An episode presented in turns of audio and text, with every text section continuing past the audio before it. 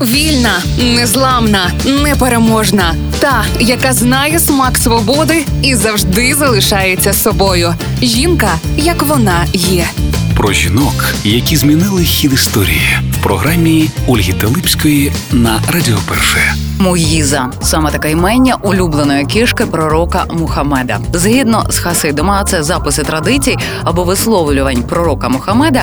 Якщо кішка спала на його одязі, пророк її не будив, а обирав щось інше зі свого гардеробу. Одного разу, коли кішка заснула на рукаві складеного поруч молитовного халату, Мухаммед вважав за краще відрізати рукав, аби не тривожити сон кішки. Під час проповідей Мухаммеда Муїза часто лежала в нього на колінах. Одного разу вона врятувала життя пророка, коли відігнала від нього отруйну змію. Пророк дуже цінив і любив котів, вмивався водою, яку вони пили, вважав їх чистими мирними тваринами. Вони могли вільно заходити до мечеті. Пророк був прикладом шанобливого ставлення до котів. Одна з легенд свідчить, що Муїза була абісинської породи, білого забарвлення та з очима різного кольору. На згадку про неї всім кішкам, ну і котам, зрештою, теж було дозволено вільно входити до мечети. Ще одна відома кішка у світі, наша сучасниця, мешкала донедавна в Туреччині. Глі жила у Софіївському соборі в Стамбулі і була місцевою знаменитістю та популярною серед туристів. Глі народилась у Софіївському соборі 2004-го у мами кішки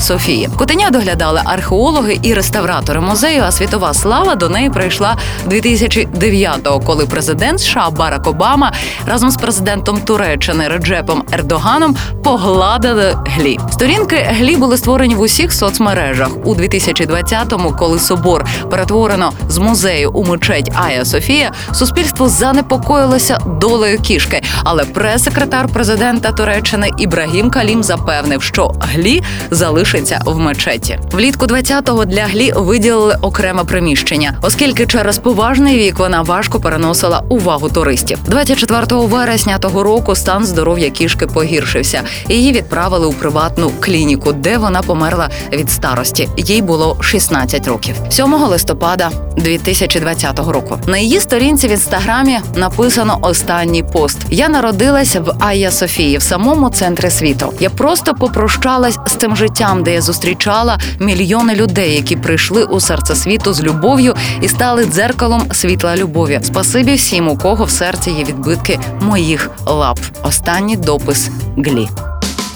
Жінка, як вона є. В програмі Ольги Телипської на Радіо Перше.